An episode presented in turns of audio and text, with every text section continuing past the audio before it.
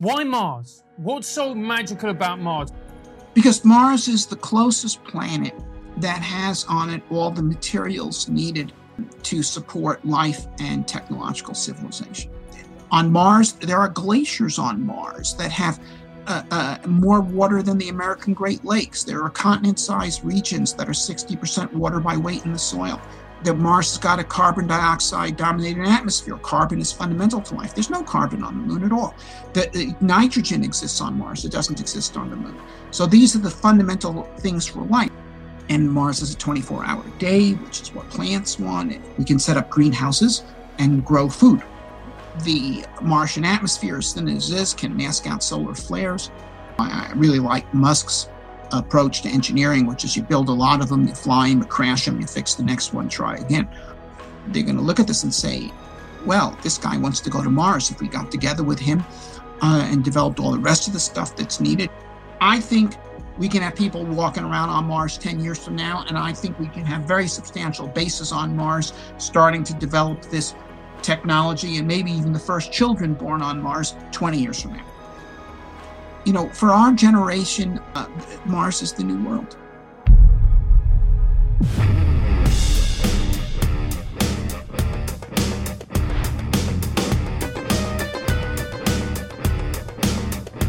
Hey KK, do you believe in spring cleaning? Yes, but only when my wife does it. In Russia, men who clean are executed for not being real men, which is correct.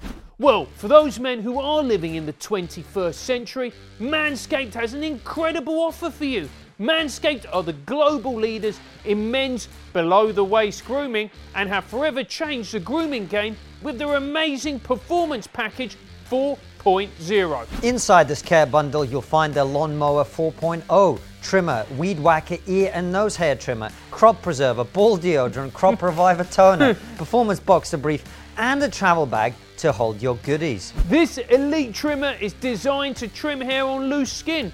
Although your wearables might look like a couple of Boris Johnsons, treat them with respect and benefit from their proprietary skin safe technology. Complete your grooming game this spring with the new refined cologne signature scent by Manscaped. This stuff is legit and will have you smelling like royalty. The good kind, not Prince Andrew.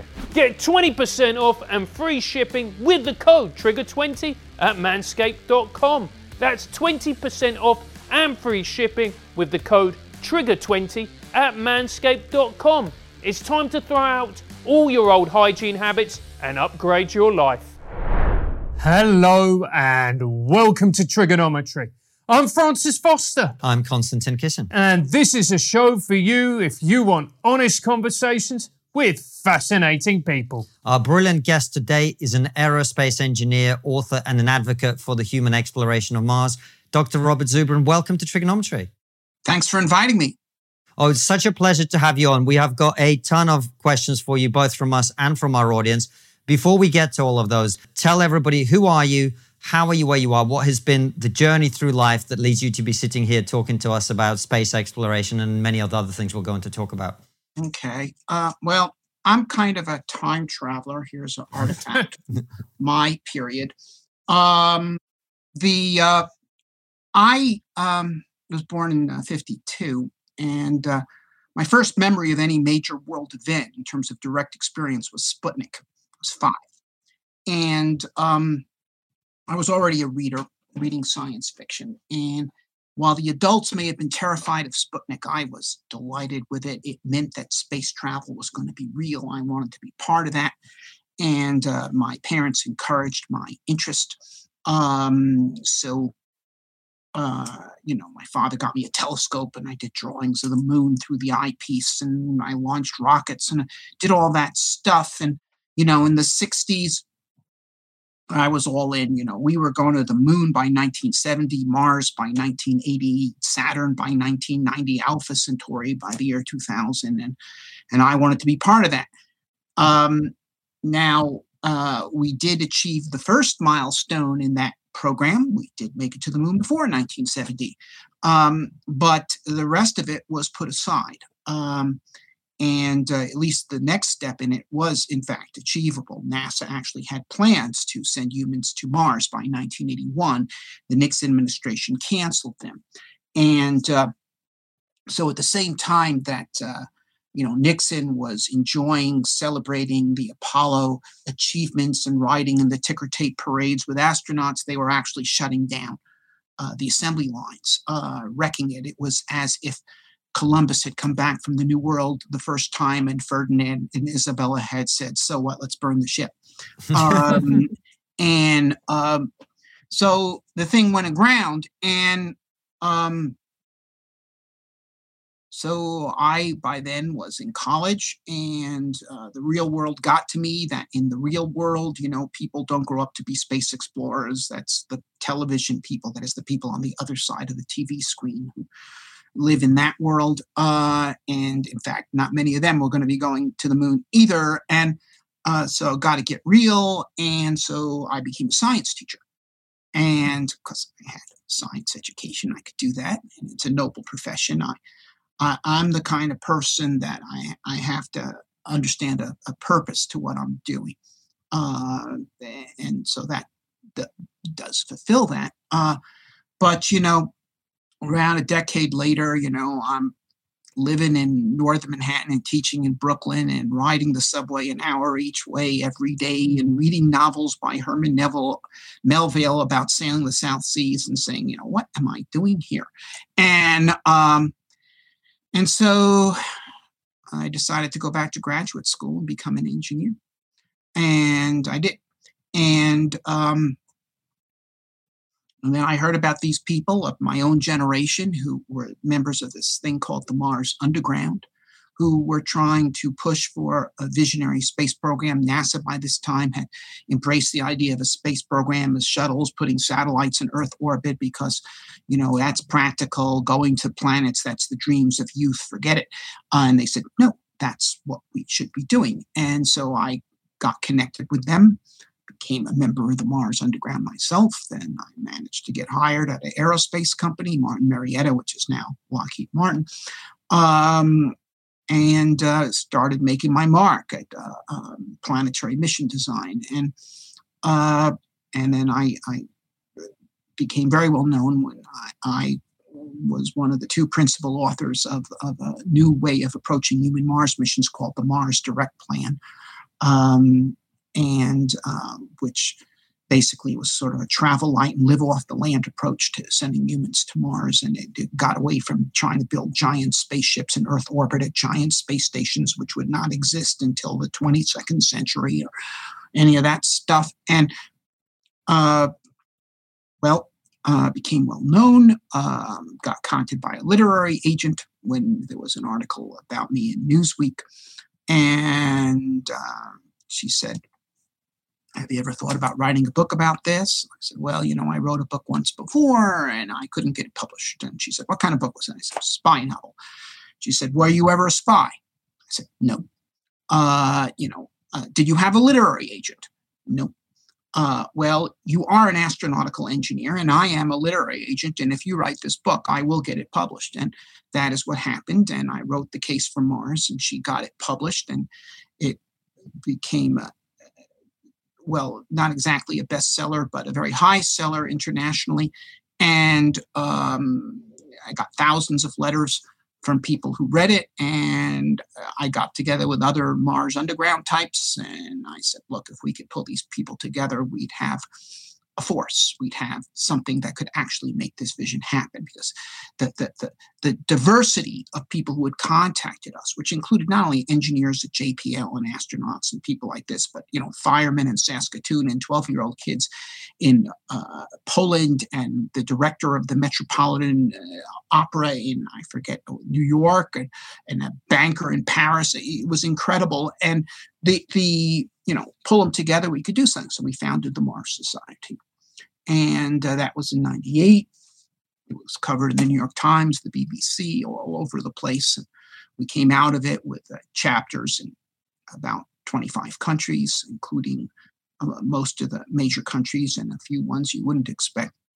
Um, and um, you know we're still here. So there i am There, you are, Robert. Well, let, let, me ask you the question that you've kind of alluded to when you were talking about your childhood, because uh, my father was born in the Soviet Union about 10 years after you, uh, the year after Yuri Gagarin became the first man to go into space. Uh, and then 20 years, la- 20 years later, when I was born, you know, my generation, we read Isaac Asimov and all of this stuff about space and robots and uh, all of that. Um, and uh, this was a moment of excitement when I think we looked out into space with a sense of that almost being our destination to, to go out and to explore the universe. But in, in the last 20 years, it doesn't feel like we've been having that conversation to me. We've been very focused internally, even when we talk about things like the destruction of the earth, that uh, some people would be keen to talk about. We never other than Elon Musk, I've never really heard anyone talking in public about the idea that even with that, the solution might be to ensure the resilience of, of human, human species by going beyond Earth. So what happened? Why did we lose our excitement, our zeal for, for, for going out into space and exploring it?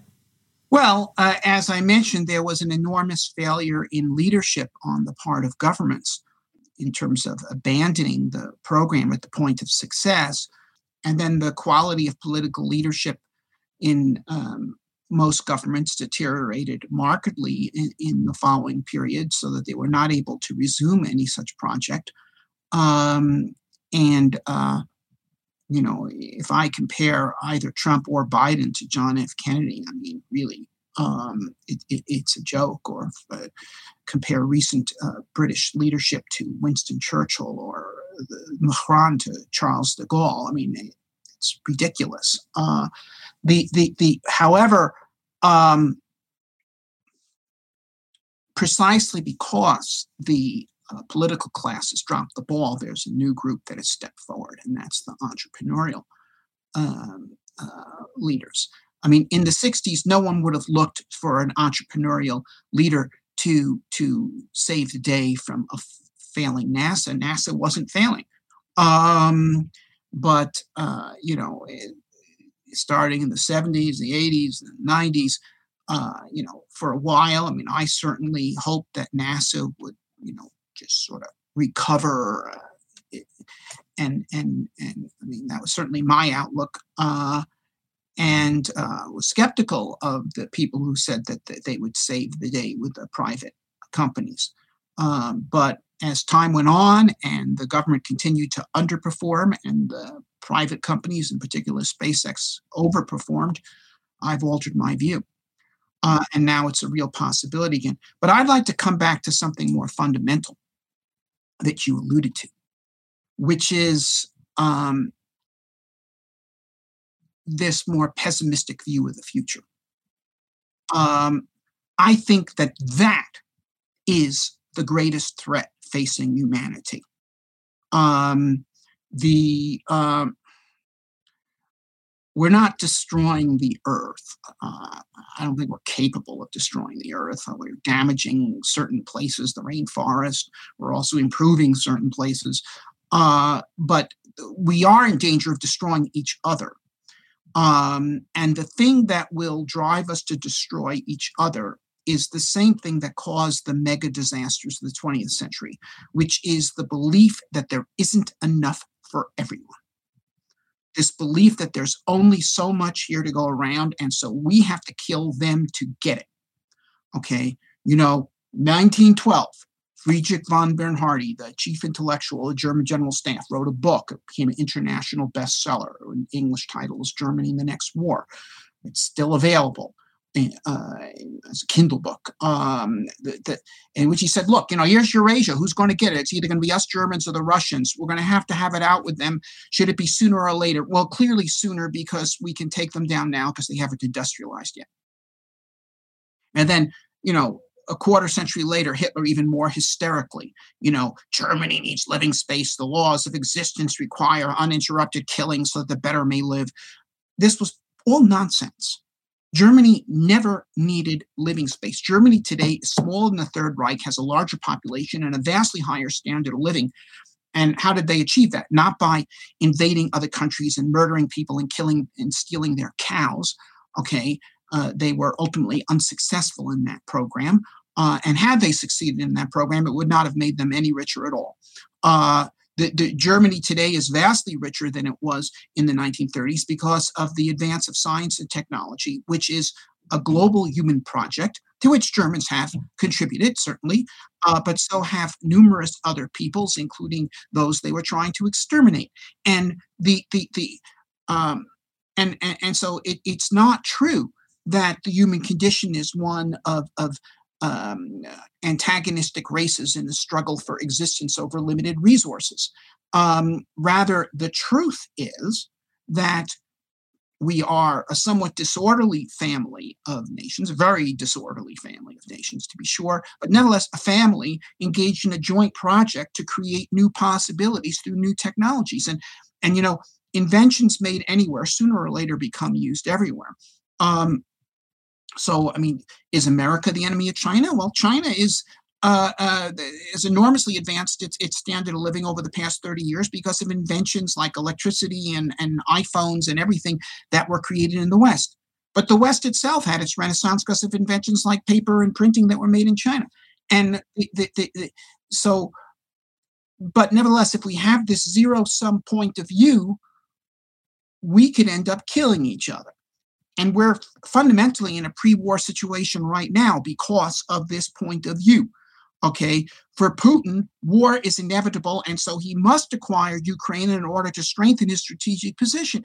And, you know, and that's exactly why he must be denied Ukraine, actually, aside from the fact that the Ukrainians don't want to get killed. Uh, as far as everybody else is concerned, that's it. And the, the, the, but this is all insanity. There is no reason for war. Human ra- human race today, it's the largest population and the highest standard of living by far than it has ever had in human history. But you know that was also true in 1914. Robert, I mean it's it's a very powerful thing that you're saying here. The question that I would like to ask is why is space exploration so important? Because there will be people who go, why are we going out there when we've got poverty, you know, addiction, all of these different things, these huge problems that we haven't managed to solve in our own countries? Why are we investing so much in space? Well, we're not really investing so much. okay, okay. The, the, NASA budget is less than one. Why half. should we? I why, guess. Yeah, why should okay, we invest any money? Why NASA budget is less than one half of one percent of the federal budget. Okay, so uh, I am not suggesting that we should shut down the public school system so we could devote that money to space exploration. Um, but you know, um, the fact that there are people hungry today is not a reason to eat the seed corn. Um, and uh, in fact, that's a very bad move. Uh, now, there are three reasons here. Okay, going to space is um, going to get us a lot of knowledge. And by the way, there's nothing more valuable than knowledge. Uh, the you know, frankly, the reason why people live better today than they did hundred years ago or a thousand years ago is because of knowledge. Um, so, Robert, sorry to interrupt. What knowledge will we get from going out into space that could then come and enrich life on Earth? Oh, any amount. I mean, uh, for instance, um, most of what we know about physics we gain through astronomy uh, Newton's laws, uh, a lot of electromagnetism, relativity, nuclear fusion, all came through astronomy.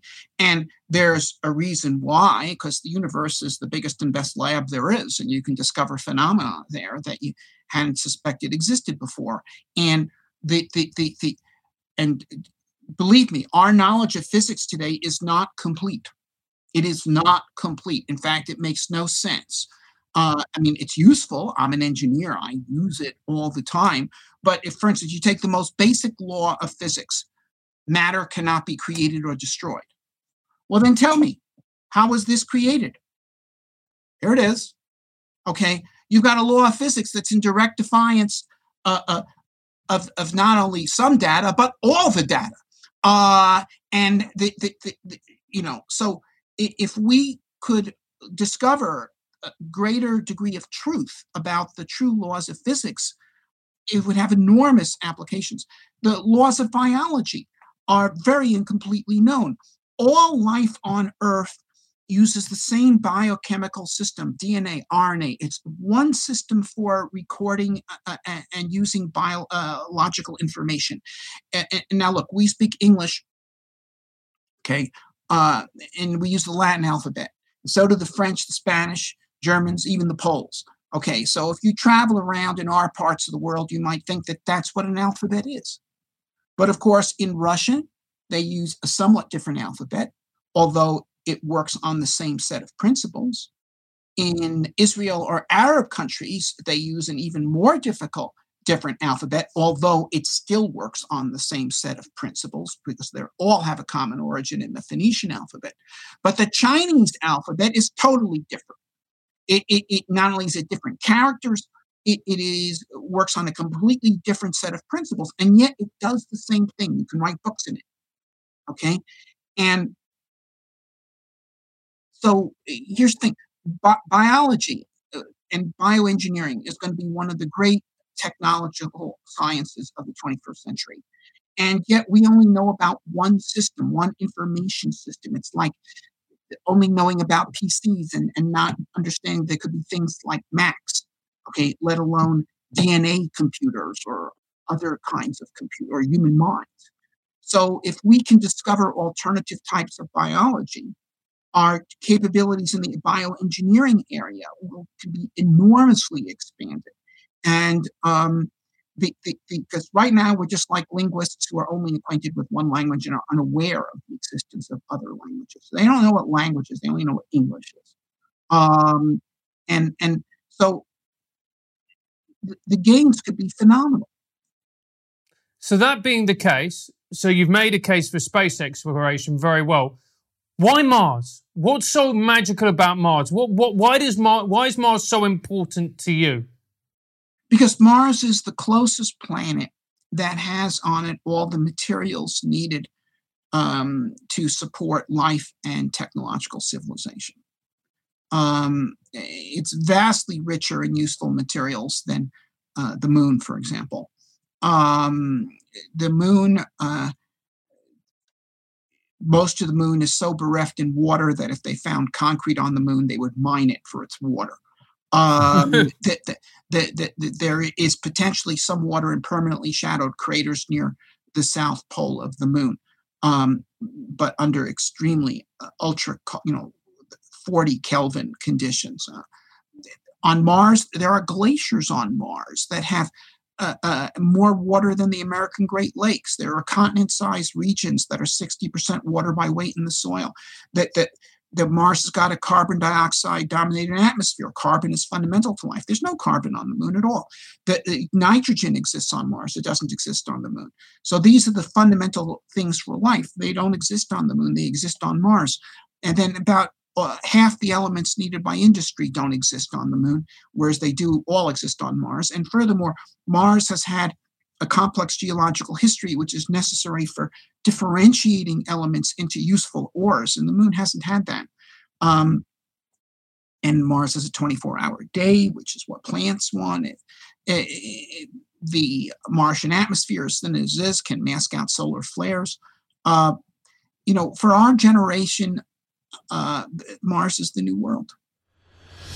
Hey, Francis, do you want to protect kids? I was a teacher for 12 years, so no, I will never forget what those little put me through. Francis, what did your therapist say about moving on with your life? They ruined me. I was filled with joy and goodness until those little took my dreams and shredded them. Francis, remember what the lawyer said about not discussing the allegations in public? I was found not guilty on all charges. Not guilty is not the same as innocent. Anyway, going online without using ExpressVPN.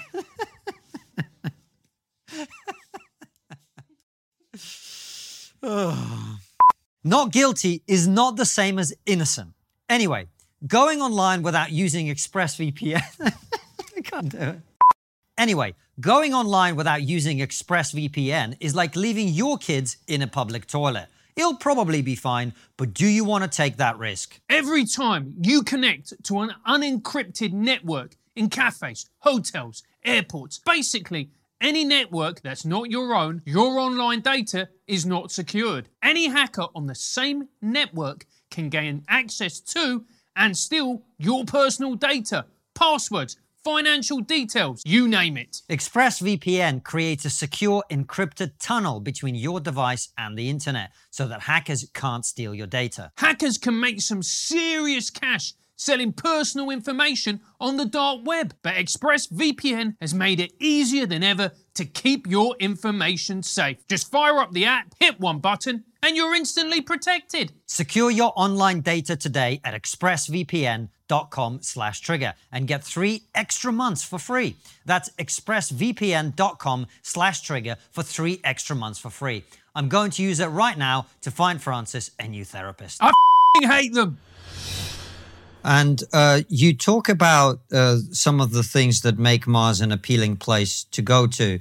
How far or how close are we from having the technology we have to go? Because, from my very layman understanding, the problem isn't just being able to get there. Obviously, you need to get be able to get back. The problem is, can you have people travel that far uh, without physical problems? You know can you do you have the technology for people to be able to survive on mars et cetera et cetera? How far are we from being actually being a, if like if we said today we want to go and we're prepared to use whatever resources and money that we have how far away are we from actually being able to go to mars or send some people to mars that more likely well uh, if you pose it that way I, I would say five years if if you asking more for a prediction, I would say 10. Um, the um, you know, there's all sorts of hardware that needs to be developed, but we're not talking about Los Alamos 1943 here. We're not talking about venturing into new realms of physics. We're talking about engineering. Uh, we're talking about creating things, doing it right, not making mistakes. People make mistakes, and so you know, uh, this is why I really like Musk's approach to engineering, which is you build a lot of them, you fly them, you crash them, you fix the next one, try again. Um, the the uh, uh, you know because yeah, we make mistakes, um, but if you push through that, you get it right. And um, uh, and I think uh, you know Starship, if it's not blocked by bureaucrats, uh, it, it'll probably reach orbit next year and be reaching orbit frequently in 2024. And um, and if that's the reality that we have in the year 2024, you know, we're going to have a, a, president elected here then. Um, and if you know we've got these ships going to orbit with 100 ton payloads comparable to a Saturn V moon rocket, but one percent the cost because they're reusable instead of expendable, they're going to look at this and say, well, this guy wants to go to Mars. If we got together with him uh, and developed all the rest of the stuff that's needed, could, could we get there by the end of my second term? The answer is going to be yes. Well, is it going to cost a trillion dollars? No.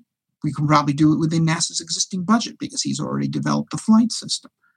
Um, well, then why aren't we doing this? In other words, by, by making it practical, Musk is going to make it sellable.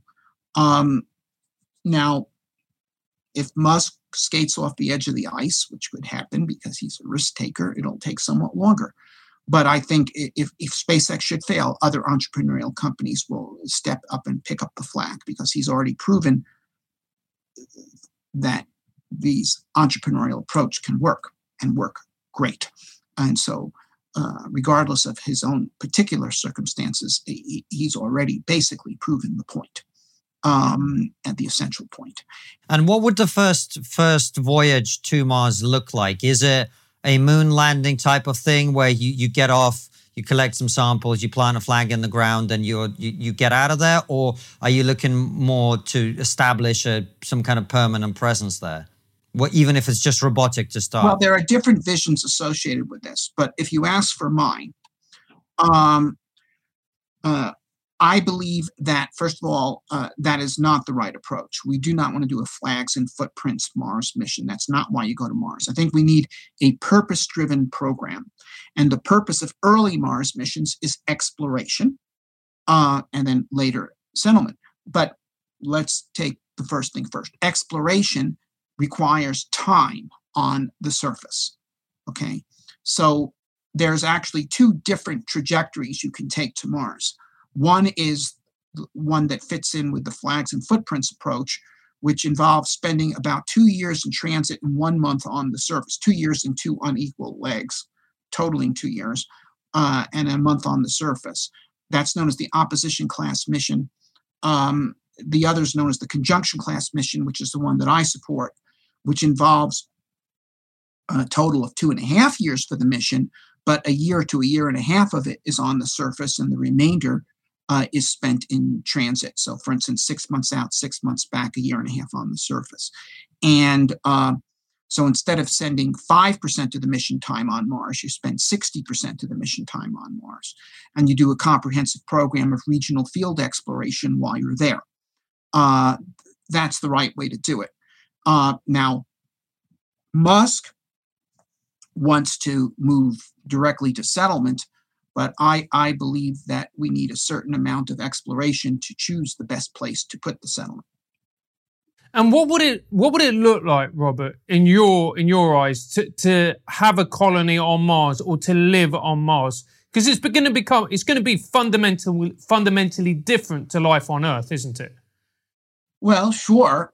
Um, I mean, we're going someplace new. Uh, now, I get asked this question um, a lot. What's going to be the political system? What's going to be uh, the social mores and so forth? We're, we're just thinking practically at Yeah, this point, yeah. like physically, what is it going to look like? Are you going to have Okay, to wear, well, walk around okay, in a suit that- and all of that? Live in a biodome. okay, you can make domes, uh, but with present day materials, they would have to be of limited size, not more than 100 meters in diameter, because otherwise the pressure in them would blow them up. Uh, but you could have a lot of 100 meter domes and link them together with tunnels and stuff like this. Um, you could have domes and then um, have uh, more extended living quarters underneath them. Uh, imagine um, you know systems like the underground uh, you know subway system as it were but designed as living quarters okay essentially things that are kind of like shopping malls but you could put housing in them and all that the, the purpose of doing that um, would be first of all you have a lot more housing space within a given dome but also people would spend most of their time uh, underground which means shielded from cosmic radiation completely now the radiation dose on the Martian surface is essentially the same as that at the International Space Station. And people go there, they go there routinely for six months at a time. And I think the longest one's about a year and a half. And we haven't seen any radiological effects. But if you did want to limit the dose more than that, you would could spend uh, the majority of your time within living quarters that are underground and only come up into the dome to walk around and enjoy the orchards and you know play baseball. Uh you probably wouldn't play baseball. You probably want martian sports that are more uh, economical in terms of the use of space. Volleyball basketball uh the these kinds of things um the um uh, but uh but i mean how much of your time do you spend outside right now except for farmers, most people spend less than 10% of their time outdoors. Uh, and uh, that'd be two and a half hours a day. Uh, a lot of people don't spend that much time outdoors. So if you spend 10% of your time in the dome and the rest of it underground, um, then your radiation dose would be one tenth of that of the ISS. Um, so that would solve that problem. Uh, I think that um, Martian cities need to be designed to be functional and beautiful. Why? Clearly functional. Why beautiful? Because the Martian cities that grow will be the ones that attract the most immigrants. And no one's going to want to live in, uh, you know, the, an environment like that of the city in total recall. Um, you know, eh, they wouldn't want to go there. Similarly, I don't think Martian cities can be tyrannies because no one would emigrate to one of them. Uh, Martian cities will be experiments, um, and the winners will be those that um, attract the most immigrants. Um, and so, so that's also my answer to the social system as well. The one that people find the most attractive. You know, at the time of the American Revolution, Caribbean islands had a bigger economy than the 13 colonies. Okay, that's why the Battle of Yorktown, the British fleet didn't come to rescue Cornwallis because they were busy stealing islands in the Caribbean from the French because um, they were worth a lot more uh, in dollars or pounds. Um, the, the, the, the, but in the time after that, the United States so outpaced Caribbean as well as Latin America in European immigration because it was a much more attractive place for people to move to uh, for any number of reasons. Uh, and th- thus it became, you know, a, a, an economic and political superpower, uh, while the Caribbean islands, you know, a pretty minor affair in, in, in global um, calculations today.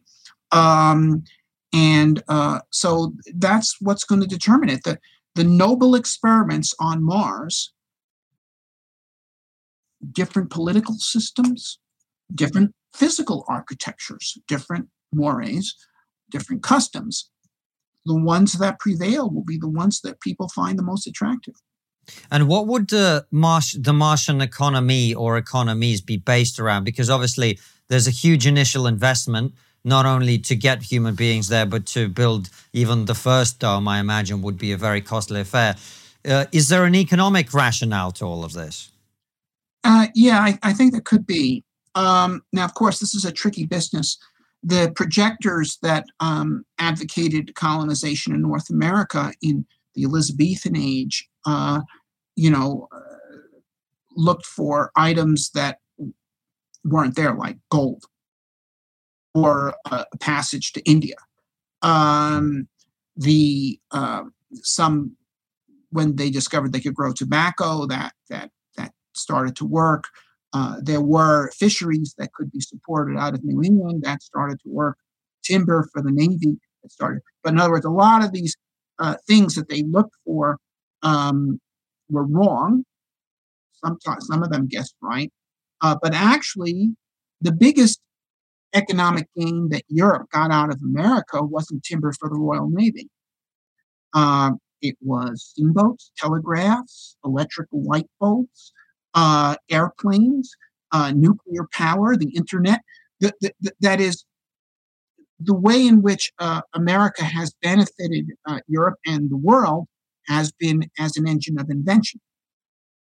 And not not the particular product. Uh, and the I, think Mars will be a terrific engine of invention. Uh, many of the same things that drove America to be a very inventive culture will exist on Mars, but to uh, orders of magnitude higher degree. Uh, that is, for instance, the labor shortage, which drove us to gadgeteering and labor saving machinery. Um, the, the much more intense on Mars. So I think the Martians are going to be virtuosos not only in labor saving machinery and automation and robotics and artificial intelligence, uh, all, all, these things that they will need to compensate for their labor shortage will have tremendous benefits to the Earth, um, and they'll be licensable here as patents, and that is one way they'll get income. I think also they're going to be driven to want to create ultra productive greenhouse agriculture uh, because of limited acreage. And once again, and so the, they're going to be uh, virtuosos at, at GMO uh, bioengineering and so forth. And once again, these will have enormous benefits to the earth. Um, fusion power you know, okay, there's some people working at fusion power right now on Earth, but there isn't really a sense of urgency there. We have lots of other ways you can make electricity. You can burn oil or gas or coal. You can have waterfalls or windmills. Uh, you know, you can have nuclear fission reactors. Um, but um, most of that does not exist on Mars. And while you could use nuclear fission reactors on Mars, the fuel for them requires a great industrial base to refine uranium ore um, the the which won't exist on Mars. The, the the but Mars deuterium, which is the heavy isotope of hydrogen, is five times as common on Mars as it is on Earth, and that's the fuel for fusion reactors. Um, And, you know, British invented the steam engine. Early America invented the steamboat. Okay. Why? Because the only real highways we had were rivers. Um, sailboats really don't do that well in transportation in rivers because the, the current can be too strong. You need powered boats. And we figured out a way to put the steam engine to use. And, and in order to make steam engines uh, compact and efficient enough to power steamboats, we had to go to higher pressure and more efficient engines, which then made possible railroads, which, okay, Brits invented. But this is how this thing went. And um, the, um, but then railroad systems of great expanse were pioneered here. Uh, and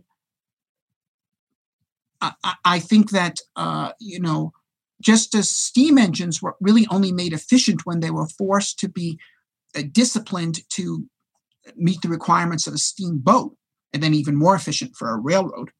Um, and nuclear reactors, frankly, the first practical nuclear reactors were on submarines. Uh, and that remains the one place where they are unchallenged. Um, because th- their capabilities for submarine propulsion are unique, whereas for electricity generation, there are competing technologies. The, the, the fusion may very well be developed uh, by Mars because they will have the necessity for it. Um, and then, of course, uh, it may be advanced considerably when it is try- made more compact to drive spacecraft. And Robert, what are going to be the challenges of going to Mars and starting a new colony on a new planet? And what are also going to be the dangers? Because, I mean, I'm an absolute layman when it comes to this. To me, the, the dangers are multiple, aren't they, really? No. There's dangers here, too. Um, the uh, no, there's going to be dangers. Uh, look, if your if a person's values are that the good life is one of comfort and security, uh, they should probably not choose being uh, a first generation Mars colonist. um, if a person's idea of the good life is one of doing deeds of great significance, then they might want to consider it. Um, that, that that is it. Okay the, those are two different uh, ideas of the good life. And um,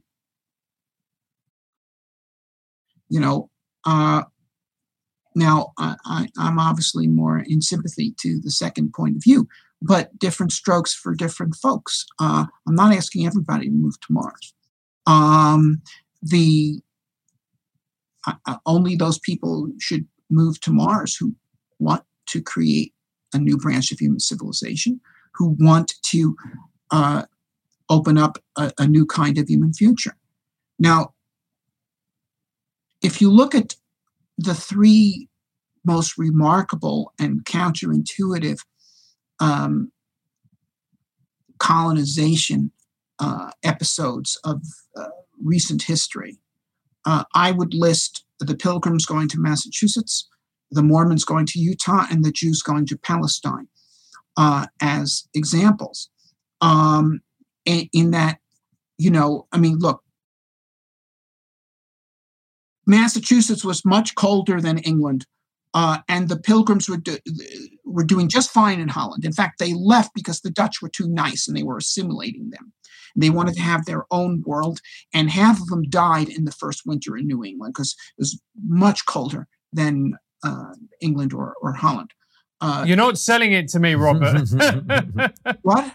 I said you're not selling it to me. I was joking. Well, no, but we, what I'm telling you is this: is that these people did these things, going to unfavorable places so they could have their own world. Yes. Yeah, got you. Okay, and in all three examples, they were motivated by transcendent ideas, ideas that went beyond economics. Um, the religious ideas and things that went along with that in terms of being able to make their own world, which is a, a, a fundamental kind of freedom. Uh, and uh, so they did it. Now, I think that the people who, the initial Martian colonists, will need to have comparable zeal.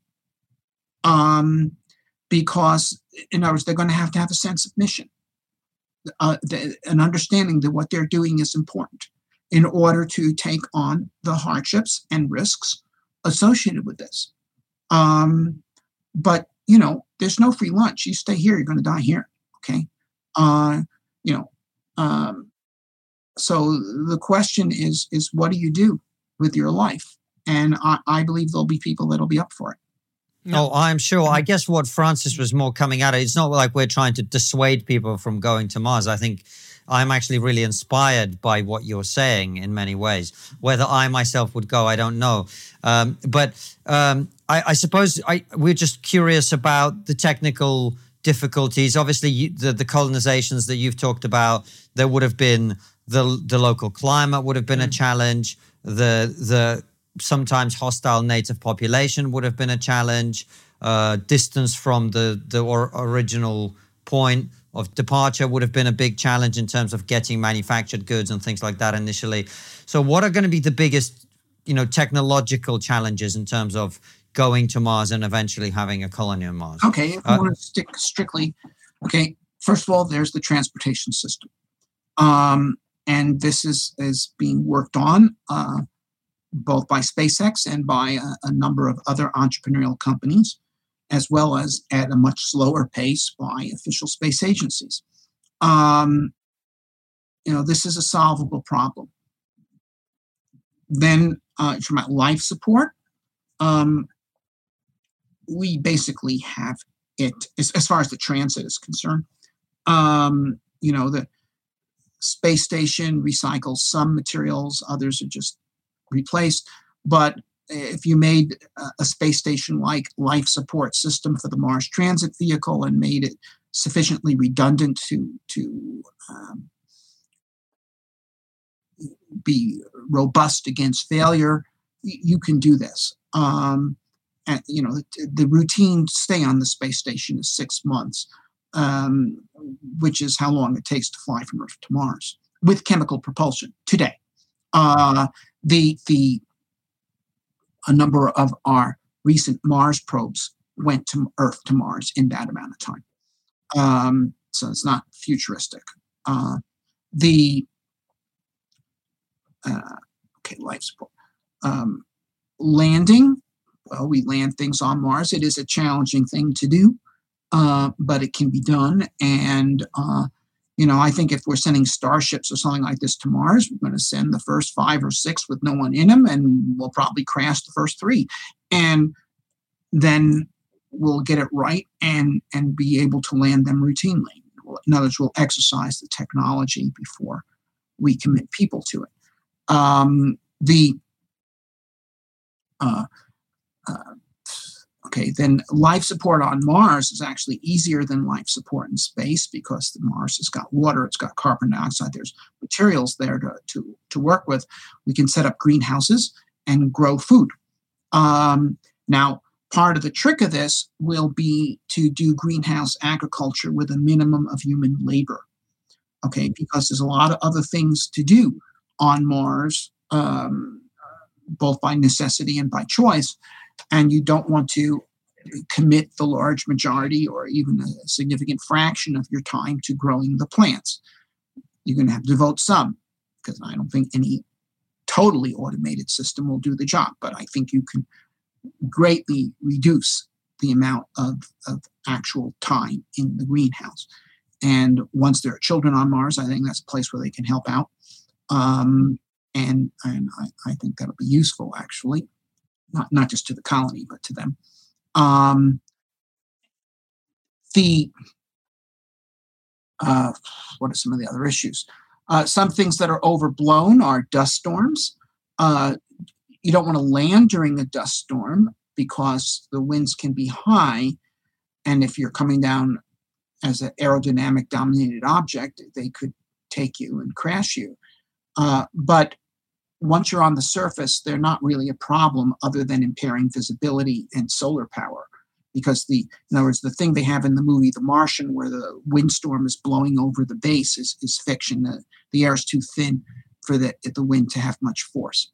Um, the, uh, you know, but we're going to have to develop technologies to uh, make the con- uh, the base as self-sufficient as possible in particular with bulk materials. That includes food water oxygen. It also includes things like plastic steel aluminum uh, glass.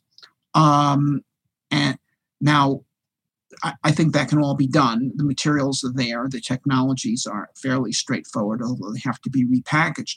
Now to make something like this is more complicated. Okay. Um, so I think for some time, Mars is going to have to import high tech objects. But even this thing here, most of the weight of this is like the glass cover and the metal back. And, you know, the guts of this eh, that is actually high tech is, is maybe 20% of its mass. So this is maybe 200 grams, maybe 40 grams of this is actually something you can't make on Mars. Um, now, that's the most expensive part. But as things are shippable by advanced transportation to the extent they have a high value per mass. In other words, you don't ship coal by air freight. Okay, because the, the cost of air freight is, is much higher than the value per kilogram of coal. Okay, shipping this by air freight's no problem at all. Um, the the now it, space freight is the same fundamental issue. We're not going to want to ship food and steel to Mars, except at the very initiation of the base. Okay, so you want to build greenhouses on Mars, so you can make the steel frame, you can make the glass. Okay, on Mars. Okay, those are the heaviest stuff. You can probably make the motors that power the pumps and fans for the greenhouse on Mars too. But the computers that control the motors uh, and fans, you probably want to import from Earth. Um, so, so you see what I'm saying. Um, now, as Mars becomes uh, more populated and has a greater division of labor, more sophisticated objects will be makeable there. Um, but that's uh, going to be a progressive thing. Do you have a website or do you plan to have a website? Because if you do, then EasyDNS is a company for you. EasyDNS is the perfect domain name registrar provider and web host for you. They have a track record of standing up for their clients, whether it be cancel culture, deplatform attacks, or overzealous government agencies. He knows about that. So will you in a second. EasyDNS have rock solid network infrastructure and fantastic customer support. They're in your corner no matter what the world throws at you, unless it's your ex girlfriend, in which case, you're on your own. you know about that. Move your domains and websites over to EasyDNS right now all you've got to do is go to easydns.com forward slash triggered. That's easydns.com forward slash triggered. Use our promo code, which is also triggered, and get 50% off the initial purchase. Sign up for their newsletter, Axis of Easy, which tells you everything you need to know about technology, privacy, and censorship. It's really interesting the way that you're speaking about this, Robert, and you because to most people, this sounds like something out of a sci fi novel or a sci fi movie. But the way you're talking about it shows that, you know, that it, it is achievable. It is achievable and it's going to be in the realms of possibility. So, do you think that these kind of, how long do you think it's going to take before we set up these kind of uh, civilizations, these this type of technology on Mars? Do you think it's going to be 100 years or could it be less than that? I think it could be a lot less than that. Let me tell you a story about this, okay? It's an interesting story. In 1970, Apollo astronauts visited the crater Aristarchus on the moon. And uh, the crater Aristarchus is the scene where Arthur Clarke set one of his uh, uh, most famous novels called Earthlight. Okay. And the Apollo astronauts were aware of this novel.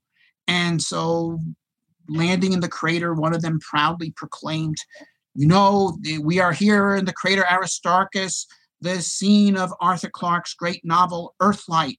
And uh, wouldn't he be, be, proud to know if, if, that we're here if he was alive today? Okay, now, of course, Arthur Clarke was alive in 1970, and he heard this remark. And so he commented on it publicly. He said, Well, you know, I actually I am alive, and I am very proud of this. But I wrote that novel in 1940 while I was manning a radar station in England during the Blitz. Okay, and this is how he was spending the boredom between attacks, writing Earthlight. And he said, and if anybody had told me then that 30 years later there would be people walking around in that crater, I would have thought it was the wildest poppycock imaginable. It's only 30 years that separate the Blitz from walking on the moon. 30 years. Wow. Okay. Uh, and things can happen much faster than we anticipate. I think we can have people walking around on Mars 10 years from now, and I think we can have very substantial bases on Mars starting to develop this technology and maybe even the first children born on Mars 20 years from now. Um, the, the, the, I think that, that future is entirely possible. But it's not destiny. There's no such thing as destiny. The future is what we make it. Robert, that's a, a, really fascinating way to talk about it. I have to thank you for kind of recapturing the the uh, spirit of curiosity uh, in terms mm. of hmm. exploring space that I certainly remember from my childhood that I haven't felt for a very long time. So thank you for that. I really appreciate it. We've got about 10, 15 minutes left, and I wanted to talk. Did you want to say something, something about very Mars? quick? Yeah, yeah. It's not just about Mars. It is something I, I have to ask, and I would kick myself if I didn't and it's going to sound like a ridiculous question, but here we go. Robert, uh, what is your opinion of alien life forms? Do you think that they exist? Do you think that there is intelligent alien life form out there? Uh, sure. Um, yeah, I, uh, yes, I, I am pretty certain that there's intelligent alien life forms out there. I think we're living in a living universe um, now, that's a question of belief because it, we don't have the data that proves that at the moment, uh, except that here's what we know. Uh, we know from the Kepler Space Telescope uh, that um, planets around stars are the rule, not the exception. Okay, and uh, and that 20% of the stars in the Milky Way galaxy uh, have Earth sized planets orbiting stars in their habitable zone. That is the right distance from the star mm-hmm. Hmm. where you get the uh, reasonable temperatures where water is liquid and not all frozen or all gaseous or something like that. Um, so the, the, potential homes for Mar uh, for life are innumerable. Um, the there, there's no reason to believe that the processes that led to the origin of life from chemistry are unique to the earth you know that that just doesn't make any sense uh, the the, the um, you know the roman philosopher i believe said you know is it reasonable to assume that an entire field only one blade of grass should grow well no it's not okay and furthermore even if life didn't originate in multiple places. It can travel across space. We get rocks from Mars landing on Earth all the time, uh, 500 kilograms of them a year. Uh, and examination of them have shown that in the process of their ejection from Mars, which is by meteor impact, flight through space and reentry and landing on Earth, there are large uh, fractions of those rocks that were never raised above 40 centigrade, which means that if there were microbes in them, they could survive the trip. And the rocks are going the other way too. And, you know, when the Earth was impacted, say, the time of the dinosaur extinction, it spread rocks containing microbes out into space, not just to Mars, but into interstellar space. Uh, and and all other planets that might have life are doing this too. So a- any planet that has life is is spreading life. Uh, now, okay, that's microbes, but then we know about evolution, and we know that life continually evolves. And while it's not true that life evolves in a uni- in a directed way towards higher and higher forms. It evolves in all directions, okay, which includes towards higher and higher forms, okay. You know, eh, people say, well, only humans are intelligent. We have intelligence is a unique human thing. Well, intelligence is really shades of gray. Um, you know, if you look at the array of life on Earth, uh, say as it was uh, 30 million years ago, long before there were people, but it was diverse uh, mammals, uh, vastly more intelligent than the animals were 300 million years ago. Um, and they, in turn, were vastly more intelligent than the life forms that were here 3 billion years ago. Um, so yes, there is progress that occurs in biology. It, it, doesn't occur in just one direction. Okay, we got new viruses being mutated too, but um, the idea that intelligence, which is one form of adaptation that is useful, would not evolve elsewhere it, it makes no sense. Intelligence, c- capacity for intelligence, adaptability, uh, uh, um, communicative and cognitive abilities all have been increasing on Earth uh, more or less continually uh, for the past three billion years.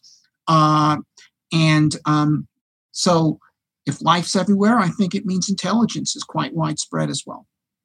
Very interesting. Well, I'm glad Francis asked you that question because the question I was going to ask you is about matters back here on Earth, which you alluded to somewhat right at the beginning of the interview, which is as i feel like the conversation we've just had is all about expanding humanity beyond the remit of Earth and, you know, growing the impact of human civilization on the universe and reaching further and, and grasping for more.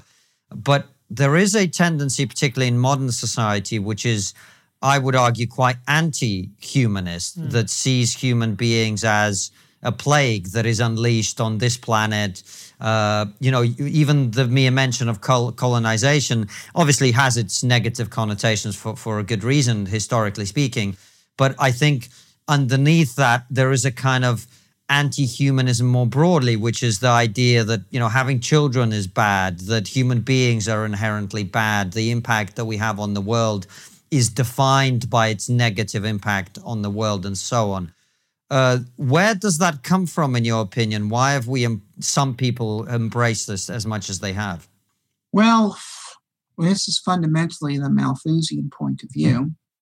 Um, that there's only so much to go around, and so the more people, uh, the, the, worse, and the, therefore human numbers, activities, and liberties must be severely constrained. Uh, now, the corollary to this is there must be someone to do the constraining, uh, and so this worldview is fundamentally uh, a justification for tyranny, and therefore intellectuals that espouse it will never lack for sponsors. Um, the which was the case with Malthus himself, who was an employee of the East India Company.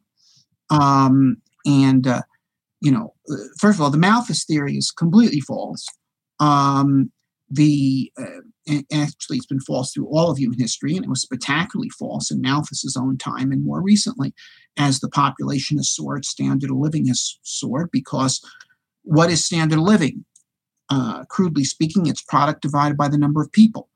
Okay, uh, what determines the, uh, product available per person equals, on average, the product produced per person which mean and and what is product produced per person? That is technology. That is new technologies multiply what each person can produce okay? And eh, where do inventions come from? They come from inventors. The more people the more inventors the more inventors the more inventions uh, and inventions are cumulative. And this is why as the number of people has gone up the standard of living has gone up and not down. Um, do, do, i mean you know in malthus's time world had 1 billion people and the average income per person per uh, year was about $200 about 50 60 cents a day in today's money this is the world described in the novels of charles dickens and victor hugo in which there are starving people in london and paris the two most advanced cities in the world okay uh, today the world average is $10000 per person Okay, now it's higher in advanced countries, but that's the average. Okay, that's like Brazil. Okay, um, 10,000 is 50 times as much as 200. So the world population has increased sevenfold. The product per capita has increased 50 fold, which is like seven squared, which means the total product has increased as the population cubed. So Malthusianism could not be more counterfactual. Okay. And uh, one could go on along these lines. Um, but the, these ideas are promoted. The, you know, Hitler. Hitler said he took the opposite point of view, and in fact, he, he, he particularly singled out this idea that science, scientific progress, could um,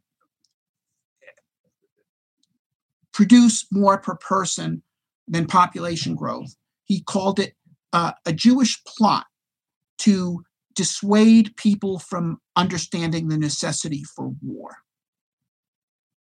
That's what he said. He said, in other words, this idea that human creativity, science, okay, can uh, overcome resource limitations is uh, undermining people's belief in the necessity for war, which he wanted people to believe in.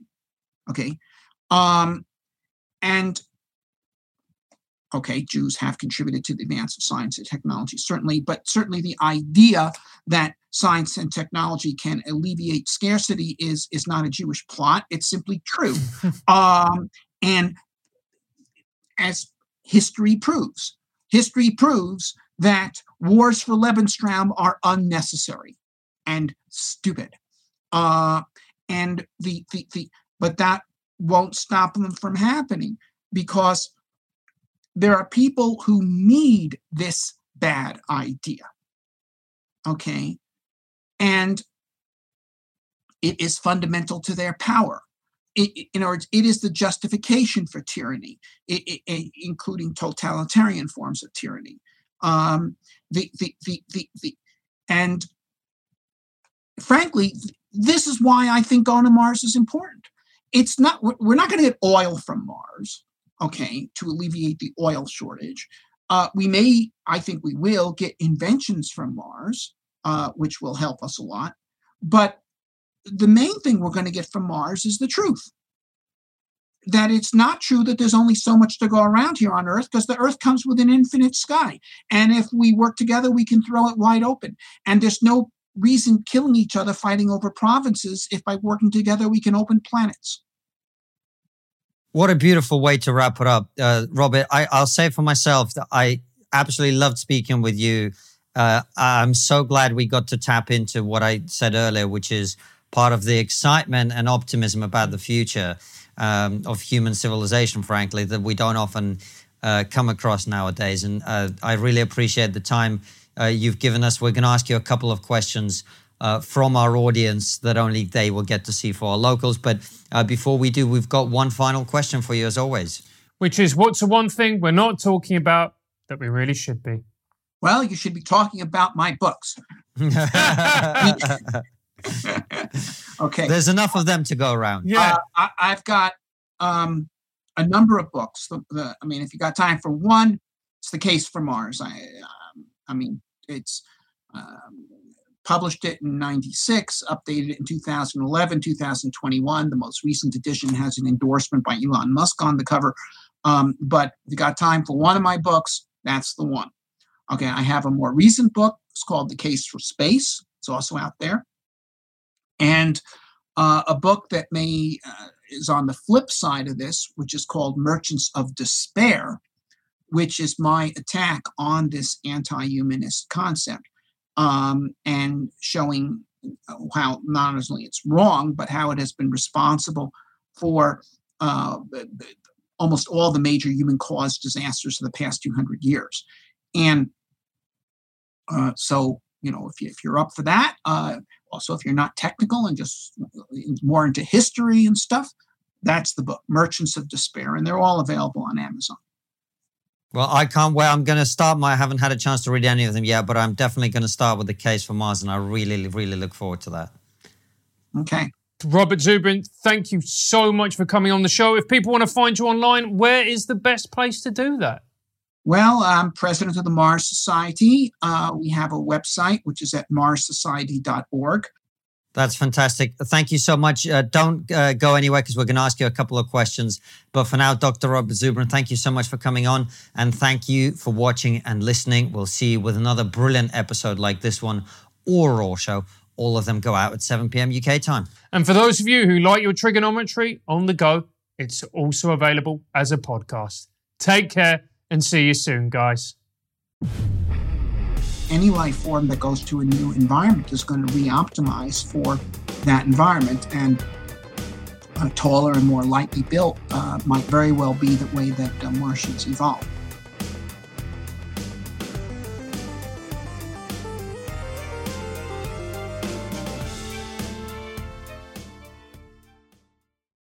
Before you go, consider joining our exclusive member feed. As a member, you'll get ad free and extended interviews. Click the membership link in the podcast description or find the exclusive episodes link on your podcast listening app to join us.